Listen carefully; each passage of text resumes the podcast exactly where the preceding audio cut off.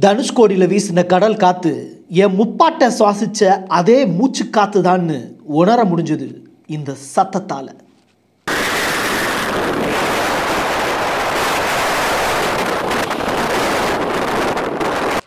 அந்த கடைக்கோடி எல்லையில் வீசப்பட்ட உளவு பார்க்கக்கூடிய அம்பு தான் நான். நீங்கள் எல்லாரும் வெளியூரில் வேலை பார்க்குறவங்களா? சொந்த ஊர்னு ஒன்று உங்களுக்குன்னு ஒன்று இருக்கும்ல? உங்கள் ஊரில் நீங்கள் காலடி எடுத்து வைக்கும்போது புதுசாக ஒரு நம்பிக்கை வரும். புது தெம்பு வரும். இது ஏன் ஊருடா? ஏன் மண்ணுடாங்கிற தெனாவட்டு இருக்கும். தனுஷ்கோடி எல்லைக்குள்ளே நான் காலடி எடுத்து வைக்கும்போது எனக்கும் அப்படித்தான் இருந்தது.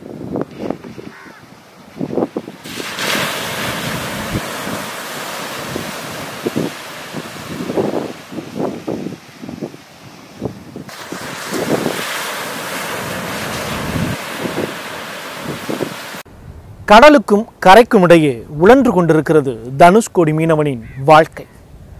எப்படின்னு கேட்குறீங்களா வாங்க பார்க்கலாம். அங்க கடல் அலை எழுப்பக்கூடிய சத்தமும் ஆயிரத்தி தொள்ளாயிரத்தி அறுபத்தி நான்காம் ஆண்டு வீசின புயல் காத்து அந்த ஆளி பேரலையில் என் மாவட்டத்து மீனவனோட குடும்பம் இந்த கடலுக்குள்ள அடிச்சுட்டு போன காட்சி. இன்னமும் என் கண்ணுக்குள்ள நீர்த்துளியாக வெளியேறி அதை நினைவுபடுத்திக்கிட்டு இருக்குது கடல் தாயே தூரத்திலிருந்து பார்க்கும்போது நீ ரொம்ப அழகாக தெரிகிற உன்னை கட்டி பிடிச்சி நாங்கள் முத்தம் கொடுக்க நினைக்கும் போது ஏன் எங்கள் மூச்சு காற்றை மட்டும் நிறுத்திடுற? இப்படி ஒரு கவிஞன் பாடினா அந்த பாட்டு இன்னமும் தனுஷ்கோடியில் ஓல குடிசையில் வாழும் என் முன்னோர்கள் தினந்தோறும் பாடக்கூடிய நினைவஞ்சலி பாட்டாக மாறிப்போச்சு. வணக்கம்ண்ணே. என் பேர் காங்கேஸ் நான் தனுஷ்கோடியில் வந்து மீன சின்ன வயசுலேருந்து வளர்ந்து பிறந்தது எல்லாமே தனுஷ்கோடி தான் ஆயிரத்தி தொள்ளாயிரத்தி அறுபத்தி நாலில் சுனாமியில் அழிஞ்சது தான் தனுஷ்கோடி. இந்த தனுஷ்கோடிங்கிறது முன்ன வந்து ஆரம்பத்தில் வந்து பெரிய சிட்டியாக இருந்தது. அப்போ வந்து ராமேஸ்வரம் வந்து கோயில் மட்டும்தான். அப்போ ராமேஸ்வரம் வந்து பெரிய டவுன் கிடையாது. அப்போ சென்னையிலேருந்து தனுஷ்கோடி தான் ட்ரெயின் வருமா? இதுதான் ரயில்வே லைன் ஆரம்பத்தில். இது வந்து ரயில்வே வாட்டர் டேங்கி அப்போ வந்து ஆரம்பத்தில் வந்து டீசல் வண்டி கிடையாது. ட்ரெயின் வண்டி வந்து டீசல் வண்டி கிடையாது. அப்போ வந்து நிலக்கரி வண்டி. அப்போ வந்து நீராவி இன்ஜினுக்கு தண்ணி இறங்குற டேங்கி தான் அது ரயில்வே வாட்டர் டேங்கி இதில் வந்து ஃபுல்லாக தண்ணி ஏற்றி இங்கேருந்து ஆர்பாருங்கிற கப்பல் துறைமுகம் ஸ்ரீலங்கா கப்பல் போக்குவரத்து. இங்கே கப்பலுக்கு வந்து தண்ணி போகும் ஸ்ரீலங்காவுக்கு இந்த சைடு எடுத்துக்கிட்டிங்கன்னா பழைய ரயில்வே ஸ்டேஷன் ஆயிரத்தி தொள்ளாயிரத்தி அறுபத்தி மூணு ஸ்டேஷனாக இருந்தது. இந்த சைடு வந்து பே ஆஃப் பெங்கால் இந்த சைடு பார்த்திங்கன்னா இந்து மாசாக ரெண்டு சமுத்திரம் கடல் உள்ளது. இங்கிட்டு வந்து மூணு கிலோமீட்டர் சிட்டியே டவுனே கடலுக்குள்ளே இருக்குது மூணு கிலோமீட்டர் சிட்டியை டவுனே கடலுக்குள்ளே இருக்குது இதில் வந்து அப்போ வந்து காலேஜ் பிள்ளைய வந்து நூற்றம்பது பிள்ளை இங்கேருந்து நூற்றம்பது சொல்கிறாங்க நூற்றம்பது சொல்கிறாங்க ஏன்னா நம்ம சின்ன வயசில் பெரிய பெரியவங்கள்ட்ட கேட்டதெல்லாம் சொல்கிறாங்க ஏன்னா இங்கேருந்து ராமநாதபுரம் வந்து ஸ்கூல் படிக்க போவாங்களாம் அந்த பிள்ளையை. படிச்சுட்டு ட்ரெயின் திரும்பி போயிட்டு பிள்ளையை ஸ்கூல் படிச்சுட்டு ராமேஸ்வரம் வந்து ரிட்டன் திரும்பி வந்து இருக்கும்போது ட்ரே காலேஜ் பிள்ளையோட ட்ரெயினே கடலில் போனது தான் இது. இதில் வந்து எப்படின்னா வந்து சி- வாழ்ந்த ஆஃபீஸர்லாம் அந்த கடலில் பார்த்துட்டு நம்ம உயிர் தப்பிச்சிடலாம் அந்த சுனாமியை பார்த்துட்டு அந்த சுனாமின்னு அப்போ இப்போ சுனாமின்னு சொல்கிறோம் அப்போ வந்து சுனாமி கிடையாது. அப்போ ஆரம்பத்தில் வந்து எப்படின்னா புயல் புயல் தான் சொல்கிறது அப்போ இந்த கடலில் பொங்கி வரதை பார்த்துட்டு நினச்சிருக்காங்க. நம்ம உயிர் தப்பிச்சிடலாம் சொல்லி இங்கேருந்து ஆஃபீஸர் எல்லாரும் நினச்சா உயிர் தப்பிச்சிடலாம் ஓடி இருக்காங்க ஓட ஓட நினச்சிருக்காங்க. அம்புட்டு வரும் கடல். கங்காதை கடல் அள்ளிட்டு போயிடுச்சு அப்போ இந்த இங்கே இங்கே மீன் பிடிக்கிறவங்க அத்தாடி கடல் பொங்கி வருது நம்ம ஓடணும் நம்மளும் கடலில் போயிடும் அப்போ என்ன செய்ய வழின்னு சொல்லிட்டு பார்க்கல பெரிய மேடு பார்த்தோம்னா அந்த ஆர்பார் கப்பல் துறைமுக சைடு ஆர்பார் இருந்தது. அந்த ஆர்பாரில் அந்த பக்கத்தில் பெரிய மேடு இருந்தது. அந்த மேட்டு மேலே போய் அந்த மீனவர் வந்து ஒரு ரெண்டாயிரம் பேர் அந்த மணல் மேட்டு மேலே நிற்கிறாங்க இதுக்கு மேலேயே வந்து நம்ம கடல் வந்து அடித்தா நம்ம உயிர் போயிட்டு போகுது. அப்படின்னு சொல்லிட்டு நம்பிக்கை அவங்க நின்றுட்டாங்க நின்றவங்க பார்த்தா அதுக்கு மேலே அவங்க கடல் வரலை. தண்ணி மேலே மட்டம் வராமல் இருக்கும் அவங்க பொழைச்ச பரம்பரையை தான் இங்கே வந்து ஒரு முந்நூற்றம்பது குடும்பம் மீனவர் வசிக்கிறாங்க. இப்போ கடல் அலை மீனவனோட வாசல் வரைக்கும் அடிக்குது. ஆனால் அவங்களோட பயம் என்னவோ இந்த பிணம் தின்னக்கூடிய கழுகுகளை பார்த்து தான் கடலுக்கு கேட்டு போட்டு அதுக்கு ஒரு பூட்டு போட முடியுமா? அது தனுஷ்கோடியில் மட்டும்தான் சாத்தியம். தடுப்பு வேலி அமைச்சு மக்களை பாதுகாத்துக்கிட்டு இருக்கு மத்திய அரசு. உங்களுக்கு ஒன்று தெரியுமா? இன்னமும் தனுஷ்கோடியில் மத்திய அரசோட போஸ்ட் ஆஃபீஸ் இருக்கான் ரெண்டு ஹார்பர் வேற இயங்குதான். இப்படி சென்ட்ரல் கவர்மெண்ட் மட்டும்தான் நல்லது செய்வாங்களா? அப்போ ஸ்டேட் கவர்மெண்ட் நாங்கள் என்ன சும்மாவான்னு தமிழ்நாடு கவர்மெண்ட் ஒரு நடுநிலை பள்ளியை தனுஷ்கோடியில் அமைச்சு கொடுத்துருக்கு. எப்படி? ஆயிரத்தி தொள்ளாயிரத்தி அறுபத்தி நாலில் ஒரே ஒரு தடவை புயல் வந்ததுனால ஆயிரத்தி தொள்ளாயிரத்தி அறுபத்தி ஏழில் தமிழக அரசு தனுஷ்கோடியை மக்கள் வாழ தகுதியற்ற இடம்னு அறிவிச்சிருக்கு. அதை இன்னைக்கு வரைக்கும் கடைபிடிச்சிக்கிட்டு இருக்கு. இந்த மாதிரியான சலுகைகள்லாம் கொடுத்து. இங்கே வந்து கவர்மெண்ட்னால எயித்து வரை கவர்மெண்ட் ஸ்கூல் இருக்குது இங்கே இங்கே மத்திய அரசுலேருந்து போஸ்ட் ஆஃபீஸ் இருக்குது இங்கே மத்திய அரசுலேருந்து ரெண்டு ஹார்பர் கட்டி கொடுத்துருக்காங்க. இங்கே சில பேருக்கு தனுஷ்கோடியுமே ரேஷன் கார்டு இருக்குது ஓட்டு உரிமையும் இருக்குது இங்கே இங்கே அது இருந்தும் கவர்மெண்ட் இங்கே வந்து வாழ தகுதியற்ற இடமுன்னு கவர்மெண்ட் சொல்லுது. அது எதுனால சொல்லுதோன்னு என்னன்னு தெரியலை எங்களுக்கு கவர்மெண்ட்டு நீங்கள் சொல்லலாம் இங்கே ஏன் இருக்கீன்னு கேட்கலாம். எங்களை எதுனா மீனவனை தூக்கி கடலில் போய் கடற்கரை இருந்தால் தான் நாங்கள் மீன்பிடி தொழில் பண்ண முடியும். அதை தூக்கி எங்களை தூக்கி ராமேஸ்வரத்தில் போய் இல்லைங்களை தூக்கி வேற ஊர் மதுரையில் போட்டு நீ போய் மீன் பிடினா மதுரையில் எனக்கு கடலாக இருக்குது அங்கே நான் மீன் பிடிக்க போனேன் எங்களை எங்களோட வாழ்வாதாரம் தனுஷ்குடி தான். இங்கே ஆறு மாதம் கடலில் வடகடலில் ஆறு மாதம் தொழில் பண்ணுவோம். ஆறு மாதம் கழிச்சோன்னா காற்று தென்கடல் பக்கம் அடிக்கையில் இங்கே தென்கடல் பக்கம் ஆறு மாதம் தொழில் பண்ணுவோம். இப்படி மாறி மாறி எங்களோட வாழ்வாதாரம் வடகடல் தென்கடல் ரெண்டு பக்கமும் தொழில் பண்ணுறோம் இப்போ கேள்வி என்னென்னா மக்கள் வாழ தகுதியற்ற இடம்னு சொல்லிட்டு இந்த இடத்துல எதுக்கு மக்களுக்கு இவ்வளோ வசதிகள் செஞ்சு கொடுக்கணும்? தனுஷ்கோடி மக்கள் என்ன தெரியுமா கேட்குறாங்க ரெண்டாயிரத்தி பதினஞ்சில் சென்னையில் பெருவெள்ளம் வந்துச்சு. அதே மாதிரி ரெண்டாயிரத்தி இருபத்தொன்னில் மழையால் சென்னை பயங்கரமாக பாதிக்கப்பட்டிருக்கு அப்படின்னு செய்திலாம் வந்துட்டுருக்கு. அப்போது புயல் மழையால் பாதிக்கப்படக்கூடிய சென்னையை இனி மக்கள் வாழ தகுதியற்ற இடம்னு அரசு அறிவிக்க போதா? இல்லை சென்னையில் மக்கள் வாழ்கிறதுக்கு தேவையான கட்டமைப்புகளை உருவாக்கி கொடுக்குமா? இதில் கடைசியாக சொன்ன வார்த்தை சரின்னு நீங்கள் நினச்சிங்கன்னா தனுஷ்கோடியோட கடந்த கால வரலாற்றையும் அடுத்தடுத்து செய்ய வேண்டிய கட்டமைப்பு மேம்பாடுகளை பற்றியும் பேசலாம். என் ஃபோக்கஸ் எல்லாம் என் கண்டென்ட் மேலே இருந்ததுனால கேமராவோட ஃபோக்கஸு கொஞ்சம் முன்ன பின்ன தான் இருக்கும். நீங்கள் பார்க்குற காட்சியில் வந்து பார்த்தீங்கன்னா கோயில் ஒன்று இருக்குது கோயில்னால் கருவறை ஒன்று இருக்கும். அந்த கருவறையில் ஒரு சாமி ஒன்று இருக்குது நீங்கள் பார்த்துட்ருக்கீங்க என்னோடய ஆறடி உயரத்தில் தான் இந்த கோபுர கலசம் இருக்குது இங்கிருந்து பக்கத்தில் தெரிகிற ஒரு சர்ச்சை ஃபோக்கஸ் பண்ணும்போது அதுவும் இதுவும் ஒரே மாதிரியான ஹைட்டு ஆனால் சர்ச்சை பக்கத்தில் போய் பார்க்கும்போது சர்ச்சோட ஹைட்டு இருபத்தி நாலு அடியில் இருக்குது தரையிலிருந்து அப்போது நம்ம முதல்ல பார்த்த அந்த கோயில் கொஞ்சம் கொஞ்சமாக மண்ணுக்குள்ளே புதஞ்சு போய்கிட்டே இருக்குது கடந்த ஐம்பது ஆண்டுகளாக எந்த விதமான பராமரிப்பு வசதிகளும் செய்யாமல் இருக்கிறதுனால. இதை மீட்டெடுக்கணும் அதை பராமரிக்கணும் அப்படின்னு மக்கள் குரல் எழுப்புகிறாங்க கடல்னா காற்று அடிக்க தானே செய்யும் வெளிநாடுகளில் இன்னமும் தன்னோட வீட்டு வாசலில் இருக்கக்கூடிய பனிக்கட்டியை தினந்தோறும் க்ளீன் பண்ணிட்டு தான் வண்டியவே எடுக்க முடியும் ஆஃபீஸுக்கு போகிறதுக்கு இப்போது அதே பிரச்சனை தான் தனுஷ்கோடியிலையும்.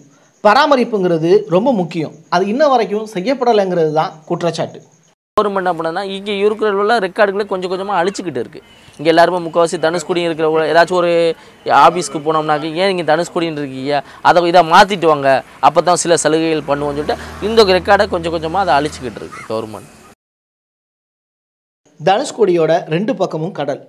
கரையிலிருந்து கொஞ்ச தூரத்தில் மண்ணை தோண்டினோன்னு வச்சுக்கோங்க. சுத்தமான தண்ணி கிடைக்குது. தனுஷ்கோடி மீனவன் மீனை போய் பிடிக்கிறான் அதை விற்கிறான். மீன் காஞ்சு போச்சுன்னா அதை கருவாடாக மாறுது அதை வச்சு வியாபாரம் பண்ணுறான் காசு கிடைக்குது. அதை வச்சு தனக்கு தேவையான எல்லா பொருளையும் வாங்கிக்கிறான். தங்குறதுக்கு ஓலை குடிசை போதும்னு மட்டும்தான் நினைக்கிறான். இதெல்லாம் அந்த மீனவர்கள் தங்களோட வாழ்க்கைக்கு தேவையான எல்லா கட்டமைப்புகளையும் அவங்களே உருவாக்கிக்கிறாங்க. ஆனால் என்ன பிரச்சனைனா இங்கே அவங்களுக்கு ஓட்டுரிமை இருக்குது எங்களுக்கு ஓட்டுக்காடு உரிமை வந்து சில பேருக்கு அப்போ உள்ள ஒரு இது ஒரு பத்து வருஷத்துக்கு முன்னாடி எல்லாருமே தனுஷ்கோடிக்கு பாலம் தனுஷ்கோடி கம்பிப்பாடு இப்படி தான் இருந்துச்சு. ஆயிரக்கணக்கான மக்கள் கடலில் முழுகிட்டாங்க. அதுக்காக இப்போ என்ன பண்ணுறாங்க எங்களை அதிகாரியை வந்து இது வாழ தகுதியற்ற இடம் தனுஷ்கோடி இங்கே யாருமே பொதுமக்கள் இருக்கக்கூடாது அப்படிங்கிறாங்க. இது கப்பல் துறைமுகமா? இங்கே வந்து ஒரு முந்நூறு நானூறு குடும்பம் இருக்கும் மீனவங்க. அந்த பக்கம் வந்து கம்பிப்பாடு. அங்கிட்டு கூடுதலான குடும்பம் இங்கே நானூறு குடும்பம்னா அங்கிட்டு ஐநூறு குடும்பம் இருக்குது இவ்வளவு குடும்பத்தையும் நீங்கள் வீ ஊரை காலி பண்ணிட்டு போங்க அப்படின்ட்டு போராட்டம் பண்ணாங்க கொஞ்ச நாளைக்கு முன்ன. அந்த வண்டியை கூட போய் சேர்த்து போய் வச்சு இடிக்க போகிறேன் அப்படின்ட்டாங்க அது ஸ்டார்டிங் போய் வெட்டினேன் உயிரே போனாலும் பரவாயில்ல. மக்கள் நம்ம இந்த இடத்த விட்டு நகலக்கூடாது. நாங்கள் எங்கேயா போவ? இங்கே எப்பவுமே கரண்ட் கனெக்ஷன் கிடையாதான். கரண்ட் இல்லாமல் எப்படிங்க இங்கே இருக்கீங்கன்னு கேள்வி கேட்டால் எங்களுக்கு கரண்ட் வசதி இங்கே கிடையாது. சோலார் தான் எங்களுக்கு. அதுவும் எங்களுக்கு சோலார் வந்து ஒரு தொண்டு நிறுவனத்தினால தான் சோலார் கொடுத்தாங்க இங்கே. இங் சரி இது ஒரு பக்கம்னா பள்ளிக்கூடம்னா ப்ளே கிரவுண்டு இருக்கிறத பார்த்துருப்பீங்க. ஆனால் இங்கே தூரத்துல இருந்து பார்க்கும்போது கருவக்காடு தெரியுது. பக்கத்தில் போய் பார்த்தாதான் பள்ளிக்கூடமே தெரியுது. அப்படின்னா கருவக்காட்டுக்கு நடுவில் தான் இங்கே பள்ளிக்கூடமே அமைக்கப்பட்டிருக்கு. அதுவும் அப்துல் கலாம் ஐயாவோட புண்ணியத்தால் இந்த ஸ்கூலு இன்னமும் பல மாணவர்களுக்கு கல்வி வெளிச்சம் கொடுத்துக்கிட்டு இருக்கு. ஆனால் இன்ன வரைக்கும் எந்த விதமான பராமரிப்பு வசதியுமே செஞ்சு தரப்படலை. இங்கே இருக்கிறவங்க பூரா ஒன்றே குலம் ஒருவனே தேவன்னு சொல்லிட்டு எல்லாமே மீனவங்க தாயா ம். பிள்ளைலாம் படிச்சிருக்காங்களே எதுவும் வேலை ஆ கொடுக்க ஐயா படிக்கிறாங்க ஐயா இந்த இங்கிட்டு இங்கேருந்து ஒரு இரநூறு பிள்ளைய போகுதுங்க. ரெண்டுக்கு ரெண்டு ஊருக்கு இடையில இது கப்பல் துறைமுகம் திடீர் நகரம். ரெண்டுக்கு சென்டரில் இப்போ ஒரு ஸ்கூல் கட்டி கொடுத்துருக்காங்க. இங்கேருந்து ஒரு நூறு நூற்றம்பது பிள்ளைய போகுதுங்க படிக்கிறதுக்கு. அங்கேருந்து நூறு நூற்றம்பது பிள்ளைய படிக்குதுங்க. பத்து முந்நூறு நானூறு நானூறு குழந்தைகளுக்கு மேற்கொண்டதாக படிக்குதுங்க. இங்கே இருக்கக்கூடிய வயதான குடிமக்கள் இன்னமும் ஆடு மாடு மேய்ச்சிக்கிட்டு தான் இருக்காங்க. மக்கள் தொடர்ந்து இங்கே வாழ்ந்துக்கிட்டே இருக்காங்க. மரம் செடி கொடி வளர்ந்துக்கிட்டு தான் இருக்குது இந்த மண்ணில். இதெல்லாம் இல்லைன்னு சொல்கிறவங்க தனுஷ்கோடிக்கு நேராகவே போகலாம் ஒரு நாள் முழுக்க தங்கலாம். ஆனால் ஆறு மணிக்கு மேலே தனுஷ்கோடி எல்லை பகுதியில் நீங்கள் இருக்க முடியாது. கவர்மெண்ட் உங்களை துரத்தி விட்டுரும். மக்கள் என்ன சொல்கிறாங்கன்னா நாங்கள் உங்களை ஒன்றும் கேட்கல ராமேஸ்வரத்தில் எங்களுக்கு பட்டா கொடுத்தீங்க. தனுஷ்கோடியில் வாழ்கிற இரநூறுக்கும் மேற்பட்ட எங்களோட குடும்பங்களுக்கு எங்களோட மண்ணில் எங்களுக்கு பட்டா போட்டு கொடுங்கன்னு தான் கேட்குறோன்னு ஒரு வயதான தாத்தா கடந்து கதறாரு பல வருஷமாக ஒரு குடும்பத்துக்கு நாலு சென்ட் இடம் கொடு. நீ காட்டுக்களை கொடுத்தாலும் சரி ரோட்டு மேலே கொடுத்தாலும் சரி நாங்களே ஒரு குடிசையை போட்டுக்கிறோம். எங்க இங்கே கீத்து வாங்கி குடிசை போட்டுருக்கிற மாதிரி நாங்கள் குடிசை போட்டுக்கிறோம். ஆனால் அந்த ஊரை விட்டு நாங்கள் காலியாக மாட்டோம். எங்கள் உயிரே போனாலும் நாங்கள் போக மாட்டோம் அப்படின்ட்டு ஒரே புடிவாரத்தில் இருக்கிறோம் ஐயா. இங்கே வாழ்கிற மக்கள் ஒரு குறிப்பிட்ட காலத்துக்கு அப்புறம் செத்து போயிடுவாங்கல்ல எல்லாருக்கும் அறுபது வருஷம் அறுபத்தஞ்சி வருஷம் தானே. அப்படி இறந்து போகிறவங்கள பக்கத்தில் இருக்கிற மயானத்தில் போய் புதைப்பாங்களாம். ஆனால் ஒரு வருஷம் கழித்து சாமி கும்பிட்றதுக்காக அந்த இடத்துக்கு போய் தேடினா மணல் மேடுகளாக இருக்குமா. புதைச்சதுக்கான அடையாளமே இருக்காதாம். புதைச்ச இடம் தெரியாமல் கடலை பார்த்து கும்பிட்டுட்டு அடுத்த வேலையை பார்க்க போயிடுவாங்களாம் தனுஷ்கோடி மக்கள். என்ன ஒரு கொடுமை இல்லை. இப்படி தன்னோட அப்பா அம்மா தன்னோட தாத்தா பாட்டி வாழ்ந்த இடத்த விட்டுட்டு எங்கே போவோன்னு கேள்வி கேட்குறாங்க தனுஷ்கோடி மீனவர்கள்.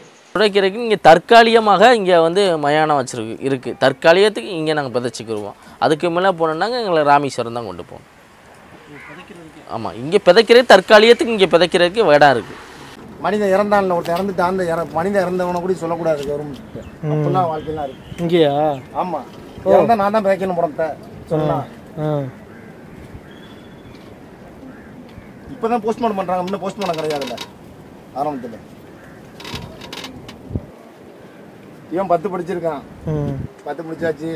இப்போ எங்க நம்மளுக்கு வயசு காலம் போயிட்டு இருக்குன்னு சொல்லும்போது சரியா பிள்ளைகளை கத்து கொடுப்போம் அப்ப இவன் காலேஜ் முடிஞ்சிச்சு. இன்னொருத்தி இன்னொருத்தி இந்த கடை வச்சிருக்கா. அவன் காலேஜ் முடிச்சு எல்லாம் முடிஞ்சிருச்சு. கவர்மெண்ட் வேலை காய்கறி பேரு. இதான் சமையல் வாழ்க்கை. நல்லா வாழ்ந்த காலத்தில் எங்களை வணிகர்கள் மீனவர்கள்னு ஆயிரத்தி தொள்ளாயிரத்தி அறுபத்தி நாலுக்கு முன்னாடி வரைக்கும் எங்களை கொண்டாடிக்கிட்டு இருந்துச்சு இந்த உலகம். எக்ஸ்போர்ட் பிஸ்னஸ் நடந்த இடம்தான் இந்த தனுஷ்கோடி. ரெண்டு நீராவி கப்பல் கெத்தா லாஸ்ட் ஜென்ரேஷன் வரைக்கும் இலங்கையோட தலைமன்னார் வரைக்கும் போயிட்டுருக்கும். இப்படி இருந்த தனுஷ்கோடி அதுக்கப்புறம் ஒரே ஒரு தடவை வங்க கடல் எங்களை ஓங்கி அடிச்சிச்சு. புயல் சுனாமி இதில் பாதி மீனவன் செத்தே போயிட்டான்.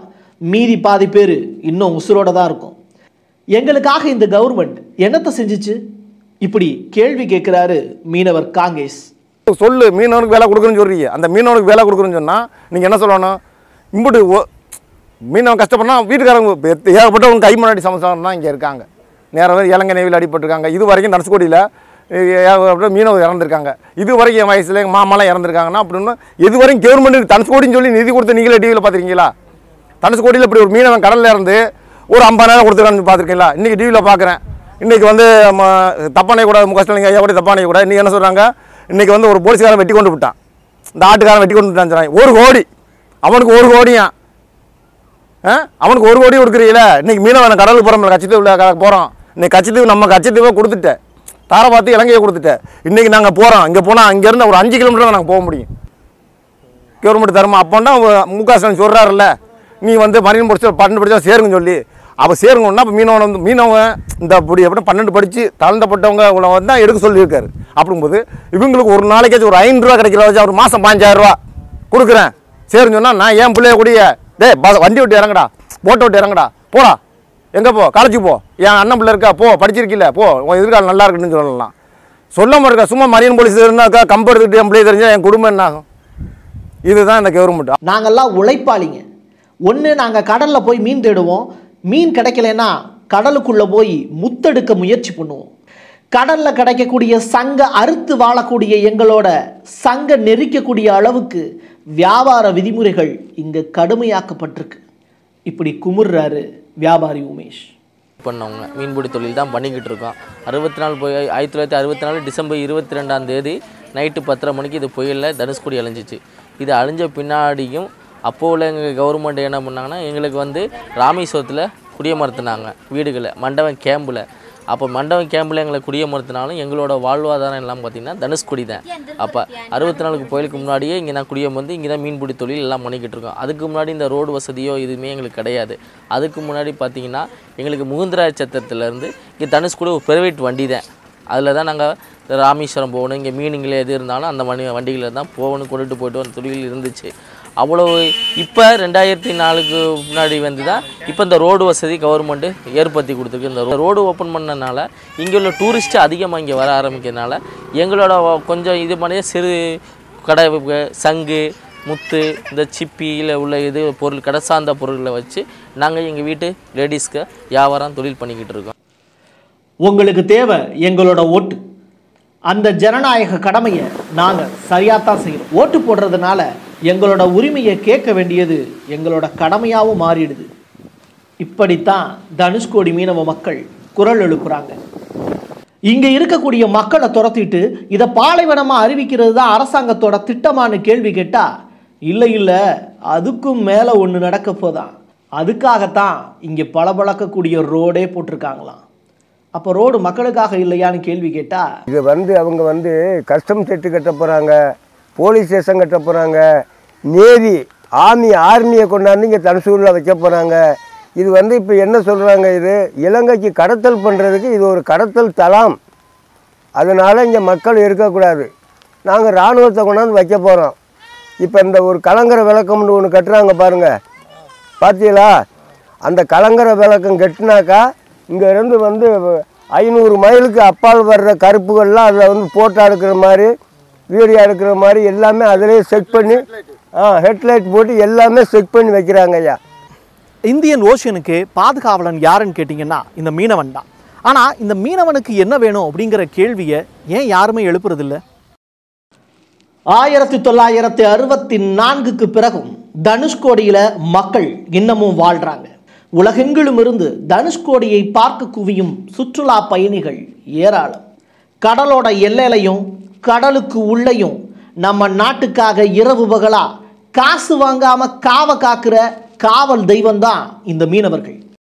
என் வீடு இருக்கிறப்போ என்னைய ஏன் பக்கத்து வீட்டில் போய் தங்க சொல்கிற நான் என்ன அகதியான்னு மீனவன் கேள்வி கேட்குறான். இந்த கேள்விக்கு யார் ஆறுதலா பதில் சொல்ல போகிறா வங்கக்கடலையும் தென்கடலையும் நம்பித்தான் தனுஷ்கோடி மீனவர்கள் வாழ்கிறாங்க அது மாதிரி நம்ம நாட்டில் மத்திய அரசையும் மாநில அரசையும் தனுஷ்கோடி மக்கள் கேட்டுக்கிறது என்னென்னா முதல்ல இருந்து இந்த வீடியோவை மறுபடியும் ஸ்கிப் பண்ணாமல் பாருங்கள்